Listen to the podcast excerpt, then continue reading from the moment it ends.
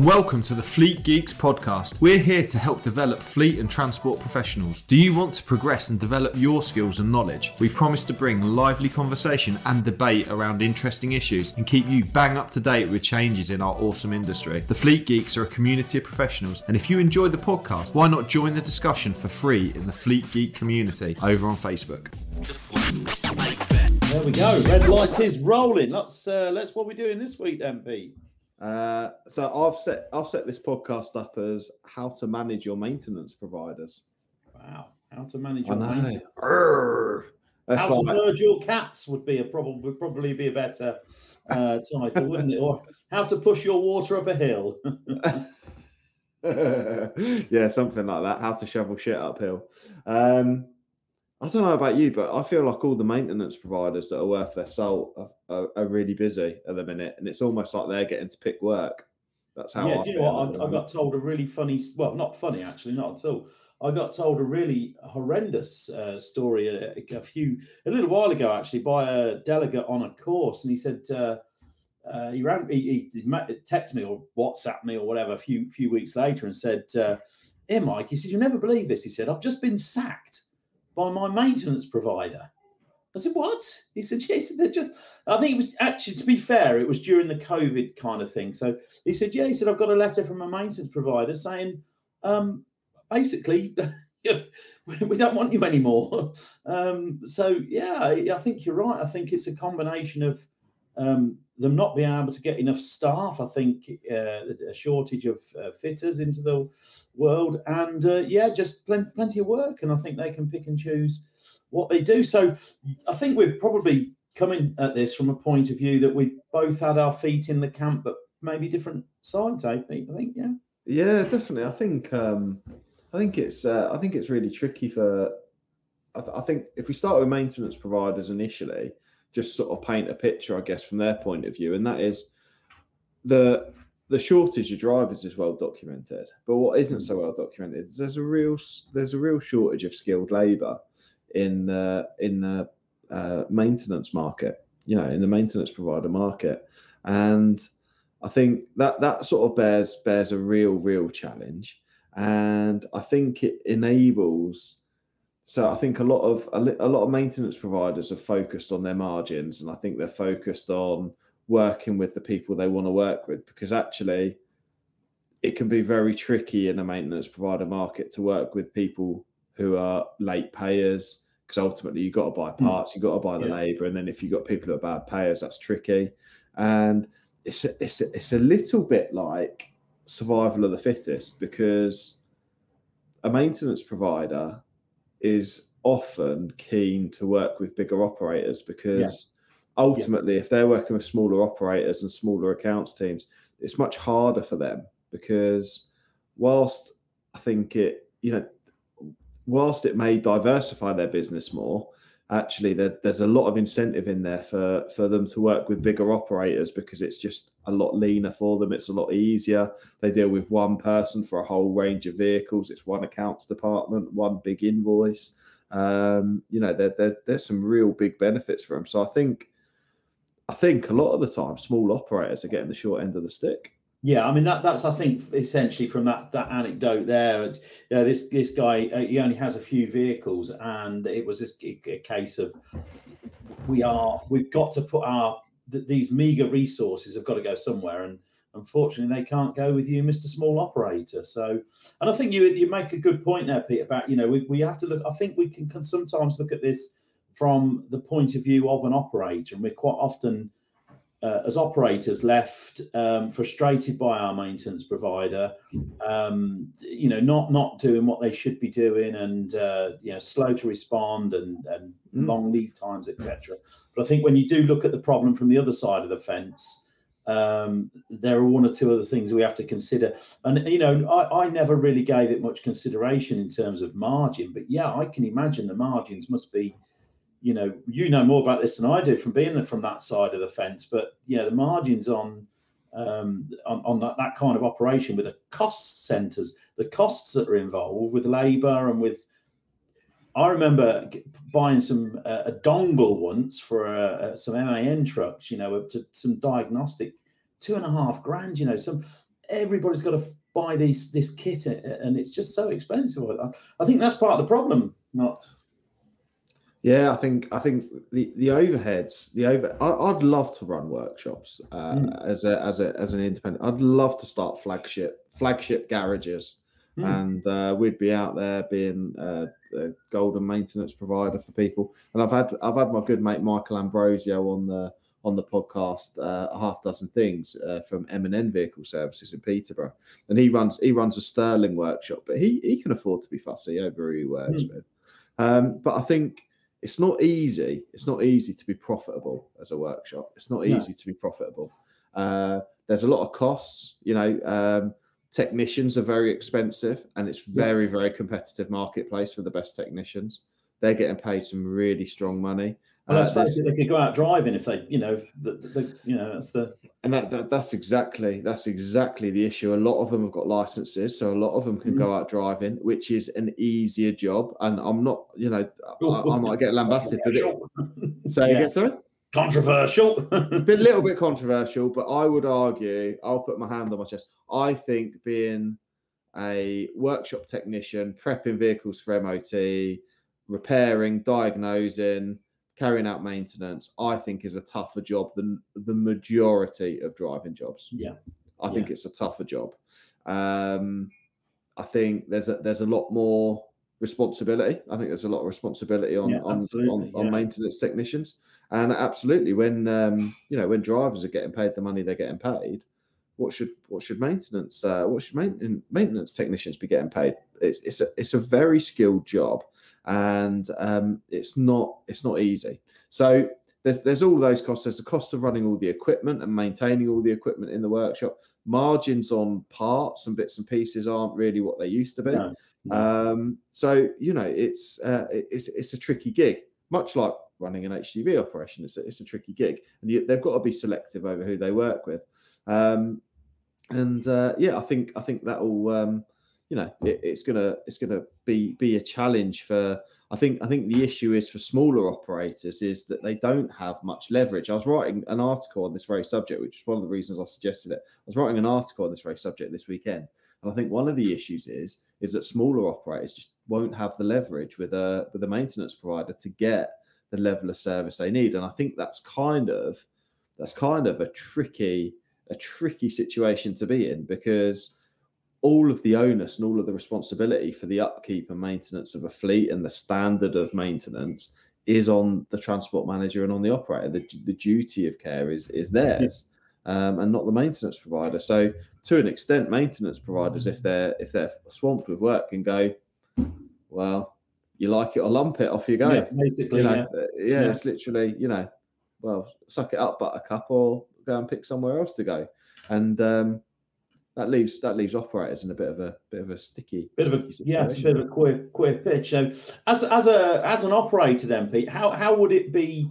How would how would a, a, a smallish small operator how would they best place or be placed to to start those negotiations or start that chat off with a potential maintenance provider? What what sort of questions should they be asking people? Yeah, so the there's lots of things that um, when when I was sort of writing the article, I was thinking about what uh, you know how how to start the ball rolling, and certainly the, the the straightforward ones when selecting a maintenance provider is an operator wants to be looking for qualified qualified technicians. Uh, so, what level are they qualified to? NVQ, NVQ level three or above in in um, every vehicle maintenance. Are they IRTEC and do they maintain their IRTECs? That's a five yearly a five yearly cycle to ensure that people are sort of kept up to date.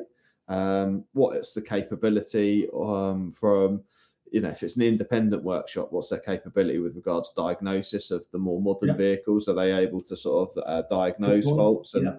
and, and and sort of do those? And then and then it's on to like how do they maintain their equipment? How do they operate? So um, you know, uh, is the are the brake testers calibrated? Are the headlight testers calibrated? Um, you know how um, when, when is their capacity? Because this is this is one of the things sort of when, when I chat to Michael you, you, know I say to him oh I might have you know I might have a potential customer for you and he's like oh well when are they looking to have their vehicle serviced? Because the the the workshop space at a weekend or on a Friday night is at a premium because Mm. that's when everyone wants it. The Yeah. demand's really high. Whereas actually during the weekdays and things like that, if people can work with that, um, uh, the the demand's reduced. So, um, but yeah, it's it's kind of have we are we compatible in the way are we compatible as an operator and as a maintenance provider in the timing and the scheduling of when we need uh, work to be carried out? Big question. How do you manage your MOTs? How important is MOT first time pass rate to you? How do you manage those? Do you have your own tachograph calibration center? If not, who do you use? Um, how do you know the people that are doing it are qualified? There's there's a myriad of questions, and then and then that's without you know we were talking about this the other day as part of the Fleet Geeks um, uh, peer-to-peer group. The next set of questions is around sorting out a service level agreement as well. Yeah. Yeah. So, I I, do you think I've covered everything that you? Yeah? I mean, I think- I- that's fairly comprehensive, isn't it? Yeah, it, it is, and I think those are the questions that you should be asking. But I guess my challenge would be, uh, you know, how does a non-technical person, which you know, let's face it, a transport manager doesn't have to be uh, to be a good transport manager. You don't have to be, you know, we, we've had this discussion many times about uh, and on this on this very podcast about, you know, does a transport manager have to be a driver? You can say a transport manager's got to be a driver. You could could argue that a transport manager would have to be a fitter as well as well as a, an accountant, as well as a, all the other many other things. So Hi, it's Pete from Flagship Partners. We're really proud to sponsor the Fleet Geeks podcast. Flagship Partners offer a range of consultancy and training services to ensure that our customers remain compliant and have the best possible knowledge to be able to fulfill their work. If you're interested in support with any of our safety, HR, or compliance services, or you want to train to be a transport manager or need driver CPC training, give us a call today. a non, you know, there are many good transport managers out there that are non-technical. How how should they approach um, the conversation? And I suppose that's a, you know, uh, another conversation for another day in terms of. Um, I suppose it comes to, down to confidence and down to communication skills. But how should It they is. approach that? Yeah, it is, and, and, and that's that's a, that's a really good question. I think that it's um, that that needs some reflecting on for for transport managers who are who haven't got the the technical expertise of uh, understanding how a workshop works or uh, what what maintenance uh, is carried out. Because I, I guess you could even go back to the question of like what what does your six weekly inspection look like? What items are you checking?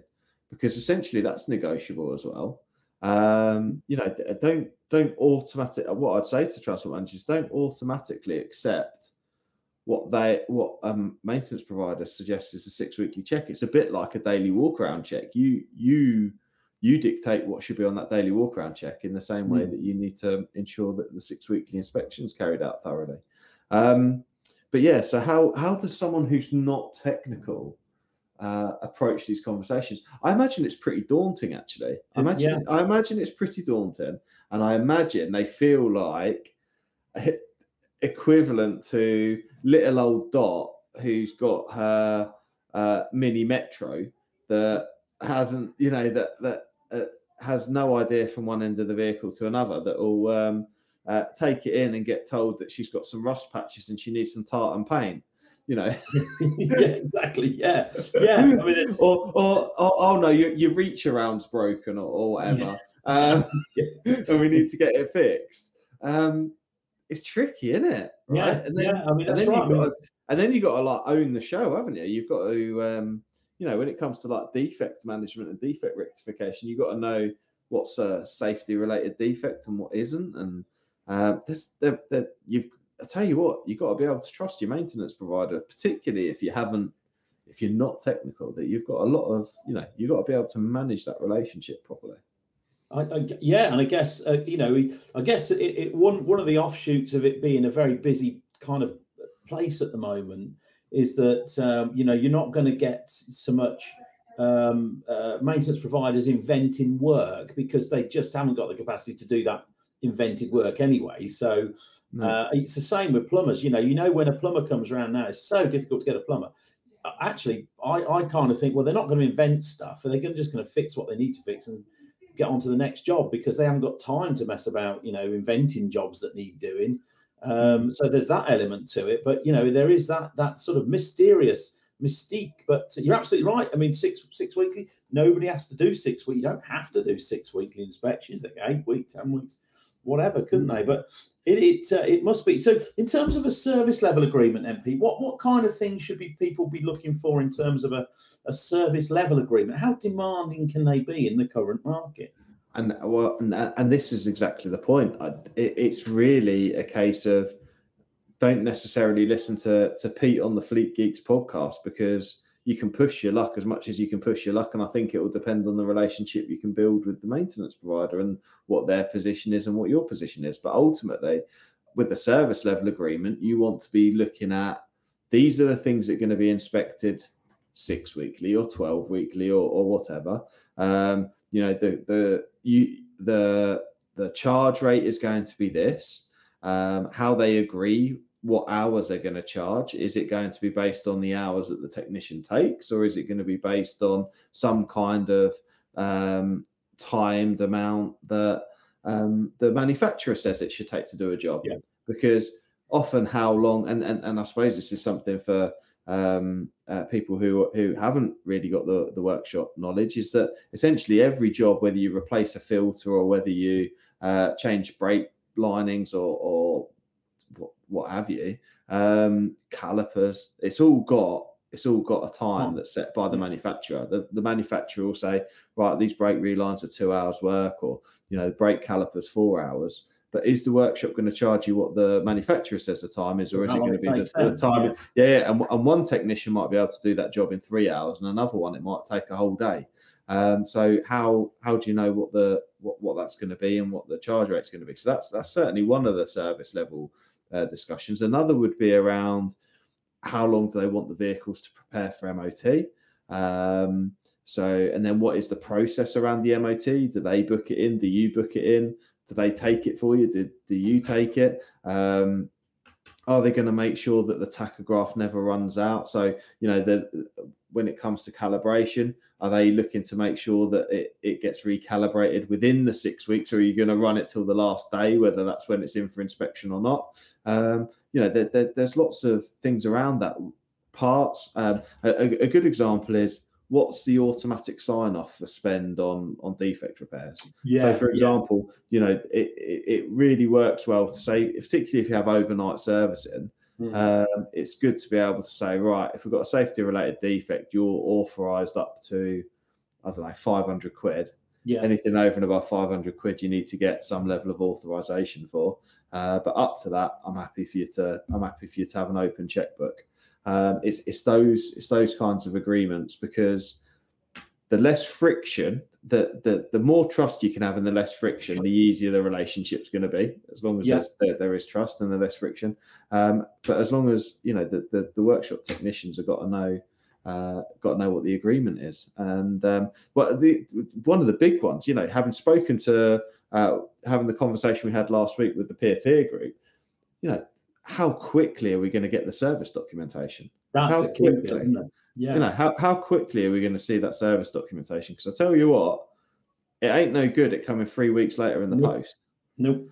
And it's no good telling the DVSA when they come visiting for a uh, an inspection a visit that that the um you know it is in the where's where's all well your, your maintenance is good apart from there's some missing records where are they oh they're in the post you know we haven't gotten back from the from the maintenance provider yet. So uh, you know, absolutely. You know, but again, I think this is all really gives some value to that um, other skill that a transport manager has got to have in terms of um, influencing uh, communication. Um, you know, we, we, we're not maybe going to negotiate the best deal you know, right down to the last pound, shilling, and pence with a maintenance provider. But given the given the, the importance of finding a good maintenance provider, I think the skill in negotiation doesn't come down to how much you can wring out of them. It comes down to how how efficiently can can that operation work. And you you mentioned there about the night time and the weekends. You know, if you can get, I, I've done this before, and I've done this practically where we've kept a, a spare vehicle uh, rather than run it to the wire. We've kept a spare vehicle because it was just so much cheaper to get the stuff serviced during the week. So um, you know that that's something people really do need to consider because if you're running it to the wire and you need your vehicle serviced at the weekends or in the evenings, then you're going to pay a lot more for your for your maintenance. Yeah, I, I, I totally agree with that, and and also, you know, is that part of that SLA agreement? It, absolutely, like you say, is when when are you going to pull my vehicle out of the workshop that you're working on to prioritize one of your more important customers? When does when does that going to happen, and who are the customers? Because they're they're the things that they, they go on. Those mm. things go on at the sharp end. Um, you know the and it's really how much of a priority is your is your work. And like you say there, there is a massive saving to be negotiated potentially if you can fit in around where the capacity is because you're you're you're kind of in that sweet spot. And the negotiation like you say is far more complex than going right the hourly rate's going to be 100 pound an hour or 45 pound an hour which i think is what i think a lot of the time that's what the conversation is going to be. Right you're going to service these vehicles and we're going to pay 45 pound an hour or 100 pound an hour if you the thing is is the workshop if you essentially they have what's called a recovery rate which is the average the average hourly rate that they recover from a job and that that recovery rate isn't just what the hourly rate is charged to the mm. client it's also how efficient the technicians are at carrying out the job and yeah. ultimately that that that workshop are going to have a target recovery rate and if you negotiate under what that recovery rate is going to be, all they're going to do is start bumping the hours up on your yeah. jobs yeah. To, to, to make the number they want. So I think I think probably the food for thought for people is don't necessarily focus on what that hourly rate is. Obviously, yeah. have a negotiation, but actually, there's there's a lot more stuff to it, isn't there? There's a lot yeah, more absolutely. stuff and, and, give and take and negotiation and influence and that kind of thing. It's a it's a it's a bit of a complex negotiation massive subject. I think you know we've probably not going to do it justice in the time that we've given uh, for this podcast. And, and there's like all these podcasts so far, we, we start off with a subject and we think, what are we going to do with that? And then you realise how in depth it is, and and uh, having negotiated a contract with a you know with a with a maintenance provider myself. Um, uh, and been quite pleased with the outcome. it, it is it is you know, there's a lot more to it than meets the eye. We've got to think about parts, and we've got to think about, you know, um, what kind of deal are we going to do with the, you know, with the parts? Are we are we happy to just take whatever they say, or are we going to have an open book with its plus 15, 10 percent, whatever it is for them for, for the parts? There's just so much in in that, and again, by negotiating a better deal that way, um, you're, you're I think you're probably by being over or more generous with your parts um, budget, you're gonna you're gonna save money elsewhere because that's they can see being squeezed. You know, they don't want to be squeezed in both directions. They don't want being squeezed in one direction, but they don't want to be squeezed in both directions. So, absolutely. What a it's massive... got to work. It's got like with anything, it's got to work for both parties, doesn't it? Otherwise, the service is going to falter. And yeah. I think, and I think, um, I think one one of the little bits of advice, just whilst I think about it, is be be the operator, be the operator that the maintenance provider want to do business with. Do business i.e., with yeah, i.e., have be that vehicle that gets parked in their yard that actually they can gloat about the customer base they've got to their other customers or helps them win business. If you're that exemplary operator whose vehicles look beautiful all the time and you know that that essentially people will be proud to do business with you. That that's the way to get the yeah, best service. Yeah, I would say.